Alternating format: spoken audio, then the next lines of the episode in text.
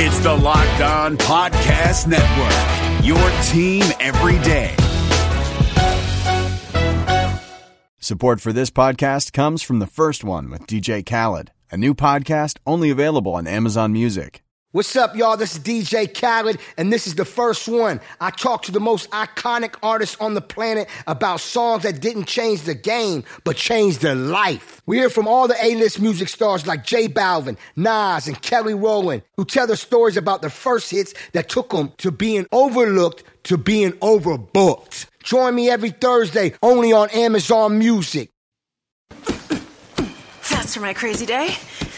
My packed commute, all those unread emails in my inbox. But I'm getting stronger, faster, and pushing myself further every day. I don't care if I'm not like everyone else. This punching bag is the best way to end my day. Fearless is knowing yoga isn't your style. That's the power of the Blue Cross and Blue Shield Federal Employee Program. Learn more about our healthy benefits at fepblue.org slash get more. Welcome into the Locked On Bengals podcast. I'm James Rapien. It is Thursday, May 11th. Thank you for tuning in. If you missed my Colin Kaepernick rant, well, go back and listen to it. I make the case for Colin Kaepernick and how and why the Bengals should reach out to Colin Kaepernick and potentially sign him. So you can check that out. Subscribe on iTunes, audioboom.com. If you missed AJ Green on Monday or Tyler Boyd on Tuesday, go back and listen to those shows as well.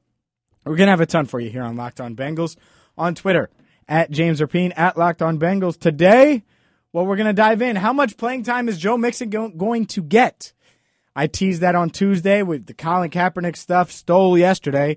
So now we're, we're going to get into some Joe Mixon. I will also answer an email about the forgotten man in the Bengals linebacker room, Paul Dawson. That and more coming up on today's Locked On Bengals. Thank you guys for listening to this, and let, let, let's get started here. Look, Joe Mixon is a guy that we know the off the field. Honestly, how much, because I saw him some, but Joe Mixon right now, like at this stage of his, his football life, of his star, and he I think he is a star. I think he's a name people know. That that means you're a star for good or bad. Joe Mixon is more known for what he did off the field, punching a woman in the face, than he than for what he's done on the field. Joe Mixon, as of this moment, is the college football player from Oklahoma that broke a girl's jaw, broke a woman's jaw. That that's that's what he's known for. As of this moment, May 11th. So, with that said, and I promise it's not an off the field thing here. I'm, we're, we're getting to on the field and, and Joe Mixon. With that said, whatever team drafted him, whatever team would have to weigh his talent, how good he was on the field versus the, everything that's going to come with taking him. Everything. And if you remember the Bengals, I mean, obviously there was national columns and and all these talking heads were talking about it. And, and heck, I, I made the case earlier this week that the Bengals locker room's perfect for Joe Mixon. But you look at what the Bengals had to do. Yeah, he had a press conference, but then Marvin had to answer questions right away about why they took him, what went went involved in it, what all, all the behind the scenes, how much vetting did they do, how they did it, when they met with him, details, details, details. Do they have a plan for Joe? All of that stuff had to be answered instantly when they drafted him. And then the next uh, that weekend, draft weekend, Joe Mixon met with the media, and he sat down and, and did every single interview. And the Bengals handled this really well, but they had to make him available. Didn't have to, but obviously, when you draft someone that has this kind of behind the scenes or off not behind the scenes off the field baggage, you might want to make them available because that's what they're known for. You might want to get Joe's face out there so he's ah, it's PR 101, man. You you got to get him out there, say the right things, do the right things and, and go from there. The Bengals did that. He met with probably every TV station in the city, I'm pretty sure. Met with us, met with a bunch of different Joe Mixon met with anyone that wanted to talk with him. That's unique. That's yeah, he's a second round pick. That's not something first round picks do. Yeah, they do interviews. It's crazy. It happens. You know, we talked to John Ross. Uh, and, and uh, hell, you heard that interview here on Locked On Bengals. We talked to John Ross the night he got drafted, but he didn't have to sit down individually with all these different media outlets. John Ross isn't the reason ESPN National and all these national hosts and, and national media members were at, at, at the start of rookie camp. No, no, no. It's Joe Mixon. And it wasn't because Joe Mixon's a great running back. It was because of the reason people know him because he punched a girl in the face. So when asked about playing time, and I was asked this on, on Monday or Tuesday, I believe it was I believe it was Tuesday morning because I, I teased it on Tuesday's show. And y- yeah, the the Bengals they drafted Joe Mixon with the 48th pick. But let's throw that away. Because that's a high pick, right? But second round running backs don't have to start. You know, they could just play some. What what kind of playing time is Joe Mixon looking at? Well, if you're the Bengals, did you go through all of that? All of that. The off the field stuff the the interviews, all of the things like that, just to give him five carries this season, five carries per game, eight touches per game, ten touches per game. Did you invest a, a second round pick in a guy that you had a first round grade on, as far as talent goes, who you had right up there with Leonard Fournette? Did you do that to simply give him eight carries and ride the pine behind Jeremy Hill and then Giovanni Bernard when he gets back healthy? The answer is no.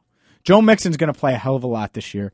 Joe Mixon is a, a running back that has all of the traits. And, and the running backs coach, Kyle Caskey, will tell you. Offensive coordinator, Ken Zampese, will tell you. He can block, he can run, he's big, he's physical, he's strong, he's fast. I can't say that about Jeremy Hill. In that that the coaching staff likes Jeremy Hill and he's in a contract year and he's going to want to get carries and he might start. Jeremy Hill might be the starter at least week one. That doesn't mean Joe Mixon won't get more touches. Let's think back to the past two second round pick running backs that they've had. It was Giovanni Bernard and Jeremy Hill. Both played plenty in their rookie years. Jeremy Hill's the reason they went to the playoffs back in 2014 with AJ Green down and Marvin Jones down and Tyler Eifert injured. So you look at Joe Mixon. Of course, Joe Mixon's going to play. The Bengals, not only did they take him, but they had to face all of this crap, which, like it or not, it is a distraction for the PR staff. Maybe the coaches don't view it that way, but there are some distractions that come along, some negative things that you have to do, a, a few more hoops that you have to jump through when you draft a guy like Mixon. And they did it because they thought he was worth it, because they thought he was that talented, because they thought he could have that kind of impact. And when I look at the running back room in Giovanni Bernard, who's very talented, coming off of a torn ACL, and Jeremy Hill, who's flash talent, but it's been years since he's shown it. Then hell yes, I think J- Joe Mixon's going to get a ton of carries. He might not be the starter. We know how the Bengals feel about rookies sometimes, but he's to me their best running back already like at this stage of his career. Like, so when they drafted Joe Mixon, Giovanni Bernard, Jeremy Hill, there's no doubt in my mind. And I love Gio. They picked him with the 37th pick. Loved when they picked him. I, I thought he was, and he is really good. He was really, I mean, we went from BenJarvus, Green Ellis, we as in Bengals fans, watching that dude, to freaking Giovanni Bernard. It was like, whew. One guy looks like he's wearing shoes that weigh 10 pounds apiece. The other is named Gio. Spin move, spin move, spin move, juke. Like that, Gio was awesome. Joe Mixon can be that. Jeremy Hill, his rookie year, people, I remember interviewing Mike Florio. And actually, let me find this clip. This is after Jeremy Hill's rookie year. Mike Florio of Pro Football Talk, I interviewed him, and he thought Hill could have a Le'Veon Bell type sophomore campaign? Well, I mean, Jeremy Hill's the easy one to say, but I mean, he he kind of broke out last year, but you know, and and I know that it's a delicate balance with he and Gio Bernard, but you know, Hill could have like a Le'Veon Bell type of a season in in 2015, uh, his second NFL campaign. But you know, a lot of it depends on how much they're going to use Bernard, who was the you know, he was the, the the hot young second round pick a couple of years ago, and then Hill came in and kind of supplanted him, and it could be that Hill just takes off with that job this year. That's a real line. That that's a real interview. That's Mike Florio. He joined me like two years ago, and man, how far Hill the, the, the perception of Hill has changed. So that's that's why I look at this, uh, and you probably look at it the same way. The Bengals, if they believed in Hill, and they do to a certain degree, they say they do. Why take Mixon? If they thought that Mixon wasn't the the um, an amazing talent, a guy that could transform their offense that they could build around, and him and Gio could be the future. Why not just roll with Hill and, and re-sign Hill and, and it just be the Hill and Gio show? One, because they really like Mixon, and two, because they have their doubts about Hill. You got to read between the tea leaves. Yes, they will love, love, love, love Hill while he's here, and they they'll back him and back him and back him and say all the right things. But let's be honest, people. They drafted Joe Mixon. And if you think they went through and they're going to continue to go through all these off the field hoops and hurdles for for a guy who punched a woman in the face for no reason, and, and, and just to ride that guy or put that guy on the bench, well, you're kidding yourself. Joe Mixon's going to play a lot. In an ideal world, I think that Jeremy Hill would turn and, and show flashes of the back that they had in 2014. Joe Mixon would still get a decent amount of carries and show the promise that they expect. And Giovanni Bernard would be in the mix as well, and they would have three competent running backs. And then Jeremy Hill, after this year, would go sign elsewhere, and they would get a pretty good compensatory pick for him. That's what I think would happen in an ideal world. Who knows what does happen? I can tell you that I, I do believe Joe Mixon is is going to be a, a really, really, really good running back. Or eh, let's put it this way, he's going to get the opportunity to, and he's going to get a lot of touches starting as a rookie. I'm James Rapien. This is the Locked On Bengals podcast. Thank you guys for tuning in today. You can subscribe on iTunes and audioboom.com. I, I got an email here. And uh, Paul Malloy, and I might have said his name wrong, and if I did, I'm sorry, Paul. Uh, but let's look here and, and, and read this email. This is something Paul said because I, I, talked about redemption stories with with Joe Mixon, and and he mentioned PJ Dawson, Paul Dawson, back in 2015. Uh, this is his email. Back in 2015, we all seemed to be hugely excited about this guy, or at least all the commentary uh, I picked up online via Bleacher Report and others. Yeah, yeah, absolutely, people were excited. He seemed to be highly rated coming out of college, and the general consensus was that it was an absolute steal getting him in the third round. And with him and Burfict, they could provide a, a really good combo. Uh, let's see here. However, what if he showed up in shape with the right attitude? Yeah, yeah. So basically, you're asking about Paul Dawson. What's going to happen, or, or, what has he shown? What hasn't he shown?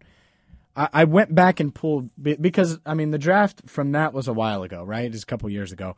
Went back and pulled some just articles and blurbs on him. And one thing I read about Paul Dawson, and it's just on his regular draft profile at NFL.com. Mike Mayock says Paul Dawson's tape is as good as anybody's in the country. He is a little bit like Chris Borland. The question is why wasn't he a first or second round pick? He's not a tester, his measurables weren't good, and there are questions about character. So maybe his work ethic. I will say this the Bengals let him go last year, and any team could have picked him up. Third round pick, second year, decided to let him go, and they were able to get him on the practice squad. So that means the entire NFL is like, eh, we'll pass. And the Bengals are like, okay, we like this guy enough. We drafted him. We'll put him on the practice squad. And, and he did later make the, the 53 man later in the season. Ultimately, I, I think Paul Dawson could he contribute at some point this year? Sure. Should we bank on that? No.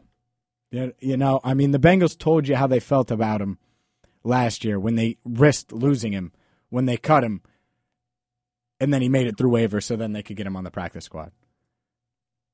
I, I do, I do think this. Uh, an AFC West regional scout said he's an early round player without any question, but you don't have to dig around very deep or very long to realize his personal character is going to be a major issue for some teams. My grade will be two rounds later than the talent grade. It has to be factored in. It's an AFC West scout on Paul Dawson before he got drafted. And again, who knows? We do know that he's a third round pick. The Bengals really liked him, and he hasn't produced. And in a year, he soured with them so much that they moved on. And every NFL team passed on him, didn't want to claim him. So then the Bengals were able to scoop him up and put him on their practice squad. I, honestly, I, I wouldn't expect much from him. I, I look at Carl Lawson. You, you got Nick Vigil, obviously Vontaze Burfict, Vinny Ray. They signed oh the dude from uh, Minter, uh, Kevin Minter. So to me, there's a pretty decent amount of linebackers in that room. Paul Dawson, sure, could he make the 53? Absolutely. He's been around. Maybe he dedicates himself. Will he make an impact? Barring injury or barring something really unforeseen, I, I just wouldn't plan on it. I, and, and, again, I, I don't know much more than you do, to be honest. I mean, yeah, he's in the locker room. I assume he's working hard. Maybe that's something I'll I'll try to to fish out if he's there in the locker room next time I'm there. Either way, Paul, I appreciate the email, and uh, I will keep a, a, look out for, for PJ Dawson and, and, an eye out just to see how things are going. Maybe if I talk to linebackers coach or, or something in that area. Uh, but I, appreciate you guys for listening to the Locked On Bengals podcast. Feels like a weird show today. Hopefully, it wasn't too weird for you guys. We, heard from out of nowhere. We heard heard from Mike Florio from two years ago, so that was cool. But uh, tomorrow, yeah, we are going to discuss something. It's kind of cool now because now that the draft's over, I, have been planning, like, kind of planning ahead what we're going to talk about. Cedric Ogbuehi is someone that we're really concerned about and wondering about. Some of you even wanted the Bengals to move on. I'll explain why that might not have been such a good idea, or it wouldn't be such a good idea, and why the Bengals, they're making the right move, keeping him around. So yeah, how about that? We'll talk about that tomorrow on Twitter at Locked On Bengals at James Rapien. You can subscribe on iTunes and audioboom.com. Thank you guys so much. Until tomorrow, I'm James Rapien. This is the Locked On Bengals podcast.